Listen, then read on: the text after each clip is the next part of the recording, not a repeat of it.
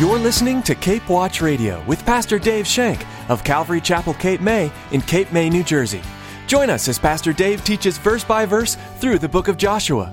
Come, ye sinners, poor, needy, and weak. He stands to save you now, full of pity and love, mighty power. He's willing and able. He calls you now. We're in the abundant life, and sometimes we get in the abundant life, and all of a sudden the victorious Christian says, You know what? I'm being pretty victorious. I don't need you any longer, God. Ooh, rough place to be.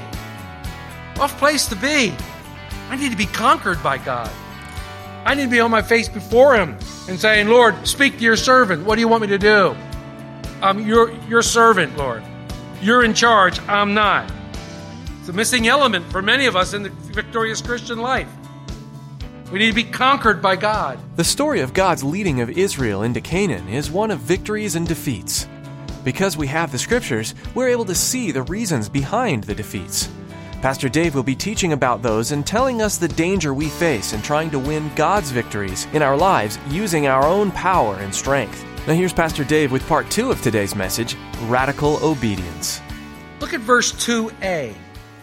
At that time, the Lord said to Joshua, Make flint knives for yourself. I can just see Joshua standing there right now. All right, now we're going to war. Woo! All right, finally. Get the knives out, we're going to war. Come on, guys, here we go. Wartime, this is going to be great. Sure, the Lord would have to say, Hold on there a second, fella. Just a slight minute. Not quite time to fight. Did he not hear the second part of the command? And circumcise the sons of Israel again for the second time. Excuse me? This, this had to be a daunting task to Joshua. Now remember, let's, let me try to set the scene for you if I could, please. We already talked about the vast majority of people, all right? We talked about them. Probably two million or so men alone. And we don't know how many of them were fighting age. We don't know how many of them were warriors.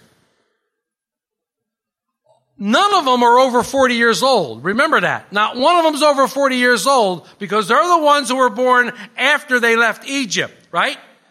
Joshua's 80 now, and he's going to go up to these guys. Uh, I got some good news and I got some bad news. They could have overtaken him in a heartbeat. They could have thrown him out. But see, I go back to what had happened earlier. God exalted Joshua. God made Joshua to the people where they would fear him, where they would accept his commands, as radical as they may be.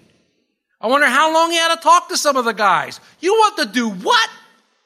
To where? I mean, can you imagine?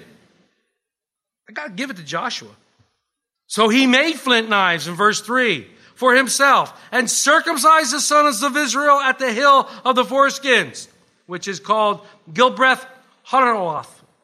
H A A R A L O F, Haraloth. And then he gives a reason.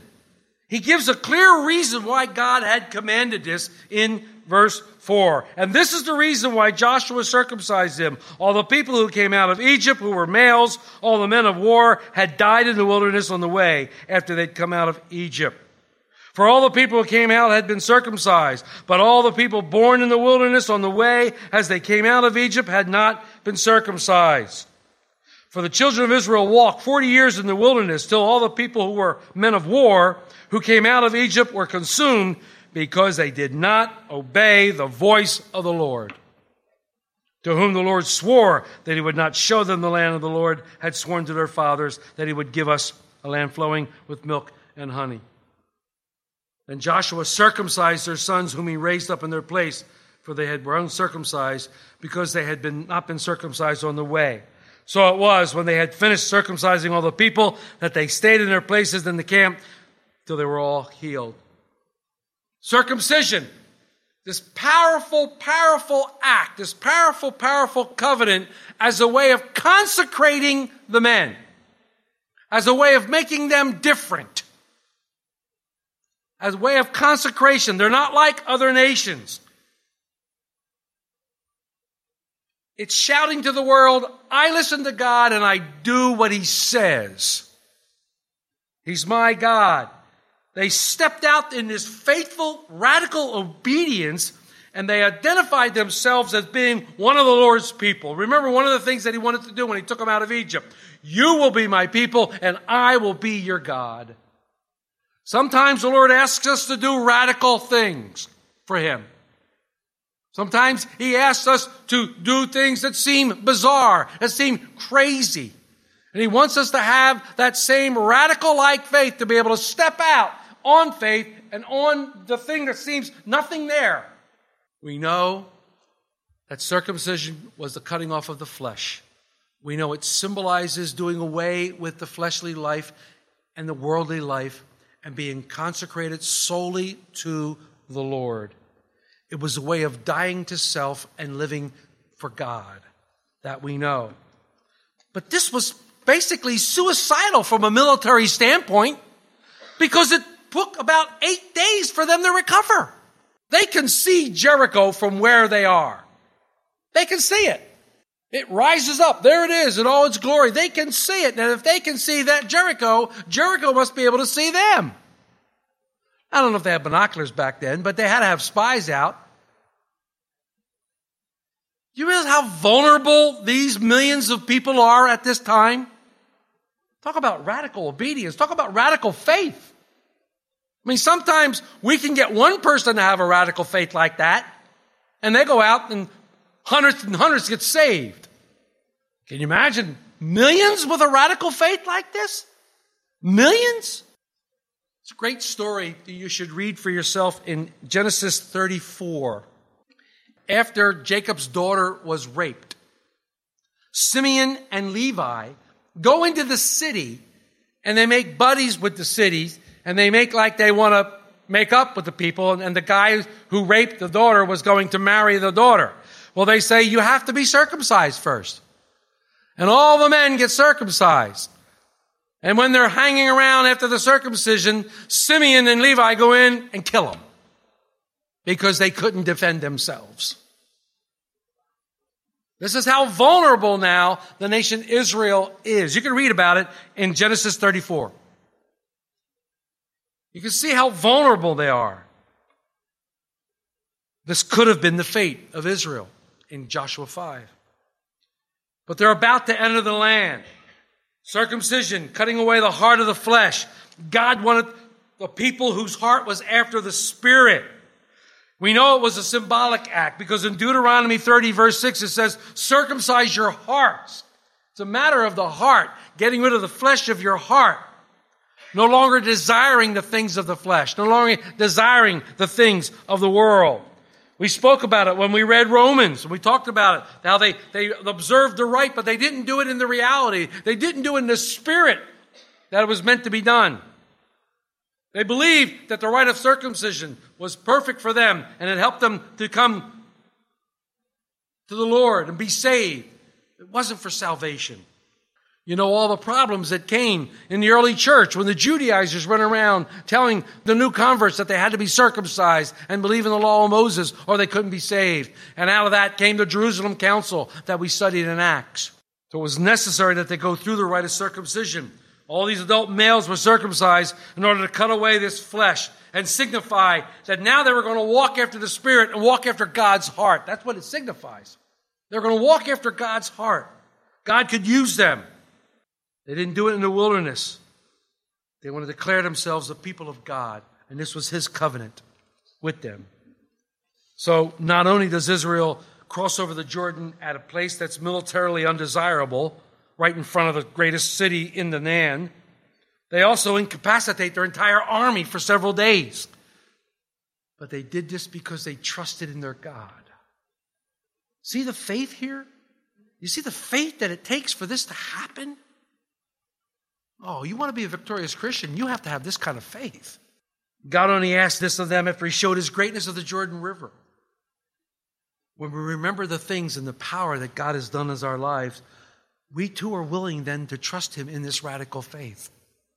If you go back and look at what God has done in your life, it'll build up in you a radical faith with a radical obedience, and you will step out. You will step out. What was the result of this radical faith? What was the result of this radical obedience? Well, look at verse 9. Then the Lord said to Joshua, This day I have rolled away the reproach of Egypt from you. Therefore, the name of the place is called Gilgal to this day. We said before, Gilgal means rolling away. God rolled away the reproach of Egypt. What reproach? God sent them to Egypt. It was God that sent Jacob down to Egypt. They were there. He sent them down there to build a great nation, which he accomplished. All those who participated along the way in idol worship were dead. Maybe it was because they didn't come into the promised land when they were supposed to. But maybe it's the shame of what they were slaves in Egypt all that time. God calls Israel to a place where they saw themselves as they were in Him. And by faith, they could see themselves as obedient. And now they were a trusting people, trusting in God. And they would stop seeing themselves as slaves in bondage. That's what we have to do when we come to Christ. Have to see ourselves as God sees us in Christ. We have to see ourselves as freed from sin, freed from the bondage that kept us down, free from the bondage that enslaved us all those years of our lives. God wants to do this same kind of work in you, in me, in all of us. He wants to do this kind of work. He wants to set us completely free. That's what the abundant life is all about. If the Son has set you free, you are free indeed. See, sometimes we just say these things, but they don't have any meaning in our hearts. God took away the dishonor. God took away our shame. He took away the previous sin. He took away the rebellion. We need to see ourselves as we are in Jesus Christ. We need to look at ourselves and say, yes, we're in Christ. Paul, I've been crucified with Christ. Nevertheless, I live, but not I, but, but faith that lives within me. Christ living in me. The oneness we have, that's the victorious life. How was the reproach rolled away? By radical obedience. The reproach was rolled away by radical obedience. How do we have ours rolled away? Radical obedience. How many people that you know, when they find out you believe in Jesus Christ, go, What? You believe in Him? You believe in Christ? He died on a cross. And then you actually believe that He was raised from the dead? That's radical faith. That's radical obedience to God. Because to them it's bizarre, it's radical. It's radical. It's interesting here in verse 10. It says, Now the children of Israel camped in Gilgal, and they kept the Passover on the 14th day of the month at twilight on the plains of Jericho. Really interesting here. At Gilgal now, they remember their redemption. Gilgal comes a place of not only remembering what God had done for them, they're remembering their redemption now. Exodus 12. When is the Passover celebrated? When is the Passover celebrated? The 14th day of the first month.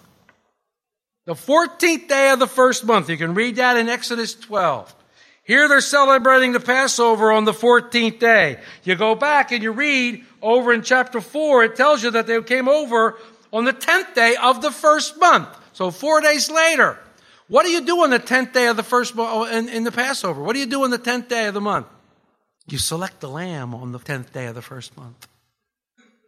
So here they are celebrating the Passover, in my opinion, 40 years to the day after they celebrated for the first time. Read the scriptures. That's what I'm getting out of that. 40 years to the day, they're celebrating the Passover. They hadn't celebrated since they left Egypt.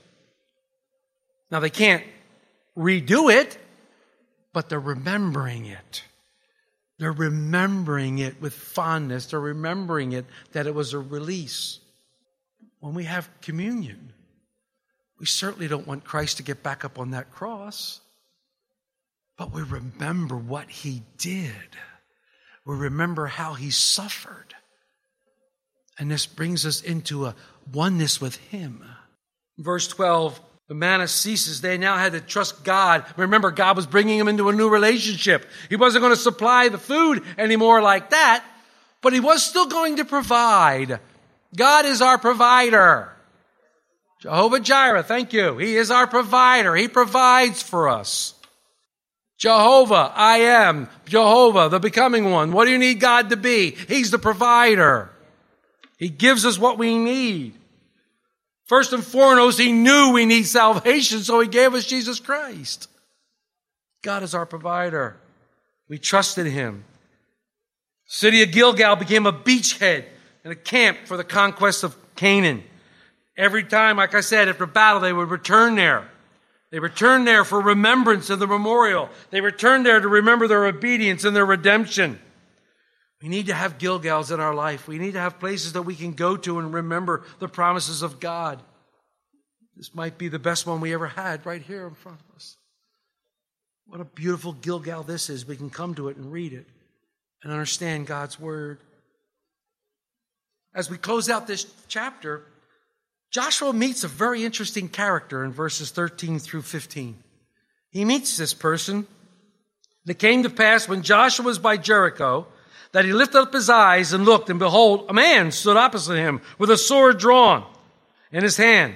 And Joshua went to him and said to him, Are you for us or for our adversaries? So he said, No, but as commander of the army of the Lord, I have now come. Joshua fell on his face to the earth and worshipped and said to him, What does my Lord say to his servant? Then the commander of the Lord's army said to Joshua, Take your sandals off your foot, for the place where you stand is holy. And Joshua did so. Joshua's out surveying. He's out there looking. He knows that that's the first thing they have to do. He knows they have to begin their conquest with the hardest and toughest city of all, Jericho. So, like a good commander, he's scoping it out. He's out there looking at it, checking it out from afar. I don't know, maybe he's making some sketches. Maybe he's looking at things, seeing where entryways are. I don't know. Maybe he's looking to see which house was Rahab's house on one of the walls. I don't know. But he's out there looking. And all of a sudden, there's this guy appears. There's this guy appears. And Joshua says, Are you for us or against us? And I love the answer. No. no. I think the no was there because the commander was wanted to say, Who are you for? Wasn't the fact that the Lord was on his side. Which side are you on, Joshua? Are you on the Lord's side? Are you on the Lord's side? It was the commander of the army of the Lord. Remember, we talked about being the, the soldier on Sunday. The abundant Christian is a soldier for Christ in the army of the Lord. Joshua, who are you for? Who are you for? And I love what he says. No, but as commander of the Lord, I've come. Joshua recognizes him. He falls on his face and worships him. Now, if this were an angel, we know from Revelation, when angels are worshiped, what do they do? They stop people from worshiping them. Don't worship me. I'm an angel. It's got to be a theophany. It's got to be an epiphany. It's got to be a pre incarnation of Jesus Christ, the commander of the army of the Lord. Commander of the army of the Lord. We follow him in the victory. Follow him. I'm here. Praise God. When I'm in the midst of the battle and I want to hear those words, the Lord says to me, Relax, Dave, I'm here. Thank you, Jesus. I want you here. I want you in the midst of the battle. Nay, I want to be behind you during the battle because it's your fight. Go get them. But I love, look at Joshua's response. First of all, he plants himself on the ground and worships. He falls to his face, boom, and worships. What a great position. What a great position to be. Ah, it's a fantastic position to be on your face in front of your Lord. Wow. And then the question the question he asks, what does my Lord say to his servant? Say something to me. It's almost like when Paul, when Paul fell off the horse, when he was knocked off that horse on the Damascus road, what did he say? What do you want me to do, Lord? Same thing. Josh was saying, What does the Lord, my Lord, say to his servant? I'm here to serve you. I know you're the Lord. What do you want? What do you want? What do you want? Talk to me. Talk to me. I love that. That is so cool. He had come. Why? Why did he come? Why did he show himself to Israel? Well, he had come with battle plans. He came to give Joshua the battle plans for the next battle. Oh, wait to hear those. He had come to give Joshua the battle plans. He'd come to say that before Israel could conquer anything else in the promised land, they had to be conquered by God. God had to be one who leads us all. We're in the abundant life, and sometimes we get in the abundant life, and all of a sudden the victorious Christian says, You know what? I'm being pretty victorious. I don't need you any longer, God. Ooh, rough place to be. Rough place to be. I need to be conquered by God. I need to be on my face before Him and saying, Lord, speak to your servant. What do you want me to do? I'm your, your servant, Lord. You're in charge. I'm not. It's a missing element for many of us in the victorious Christian life. We need to be conquered by God. We need to give God the hand. We need to recognize Him who He is. I see this in a lot of marriages that come and ask for help. God is not number one in the marriage. I love the fact that in my marriage to Beatrice, I'm number two. I love it because I know Jesus is number one. And that, I love that. We need to be conquered by God. How do I do that? How can I become conquered by God? Well, first of all, you need to allow the Holy Spirit to rule and reign in your life. You need to allow the Holy Spirit to lead you and to guide you into the truth, to guide you into, into Christ's arms, to show you these things. God hasn't left us as orphans. He sent us a helper, a comforter. He sent us as someone who comes alongside us, inside us, that will lead us to these things and conform us into the image of Jesus. And we allow the Holy Spirit to have his way in us. This is where the victorious life is a life of victory. The work in Gilgal has just begun. The work has just begun. And the battle belongs to the Lord. And they're going to follow the Lord's advice and they're going to, they're going to, they're going to be victorious. But they're going to run into some trouble. As the victorious Christian often does, he runs into trouble now and then. Things happen in our lives and we make mistakes. We can overcome them. I love those last four words. I love those last four words. Joshua did so. I want that kind of obedience to my God. I want that to be said of me. Dave did so as the Lord said. That's what I want. That's the victorious life that God has given us. To be ever pleasing to Him, because faith is the only thing that pleases Him, right? So we need to be ever pleasing to Him. And sometimes we have to have that radical obedience. Sometimes when He tells us to do something, we can't say, Lord, you want me to do what? We have to do it. I challenge you to have that kind of faith, have that kind of obedience. Next time you feel like God is moving you and leading you into a way maybe that's kind of awkward for you, in a way that maybe you haven't been before, in a way that's kind of, ugh, scary. The commander of the army of the Lord is with you. And he will lead you into victory if we would let him. Amen. God tells us in Joshua 1 9 to be strong and of good courage. Do not be afraid, nor be dismayed, for the Lord your God is with you wherever you go. What encouragement that is! God is with us wherever we go, just as He was with His people, the Israelites, on their journey into the Promised Land. Do you know the love and strength the Lord can give you? If you haven't yet discovered the power of a personal relationship with Jesus, we'd like to tell you more. Please give us a call at 609 884 5821 and we'll be happy to introduce you to the one who will change your life forever. You can also send us an email at info at capewatchradio.com. That's info at capewatchradio.com. We'd also like to invite you to get involved in a church community to help fuel your passion for Jesus and support you on this journey. If you are in the Cape May, New Jersey area, why not come by Calvary Chapel, Cape May? We'd love to have you join us for our time of fellowship, worship, and Bible study with Pastor Dave. We gather together every Sunday at 8:30 a.m. and 10:30 a.m. and Wednesday at 7 p.m. You'll find our address and driving directions by visiting our website at capewatchradio.com or by giving us a call at 609-884-5821. We're so glad you tuned in to Cape Watch Radio. Pastor Dave will continue walking verse by verse, chapter by chapter through the book of Joshua when you join us next time. May God bless you today and always.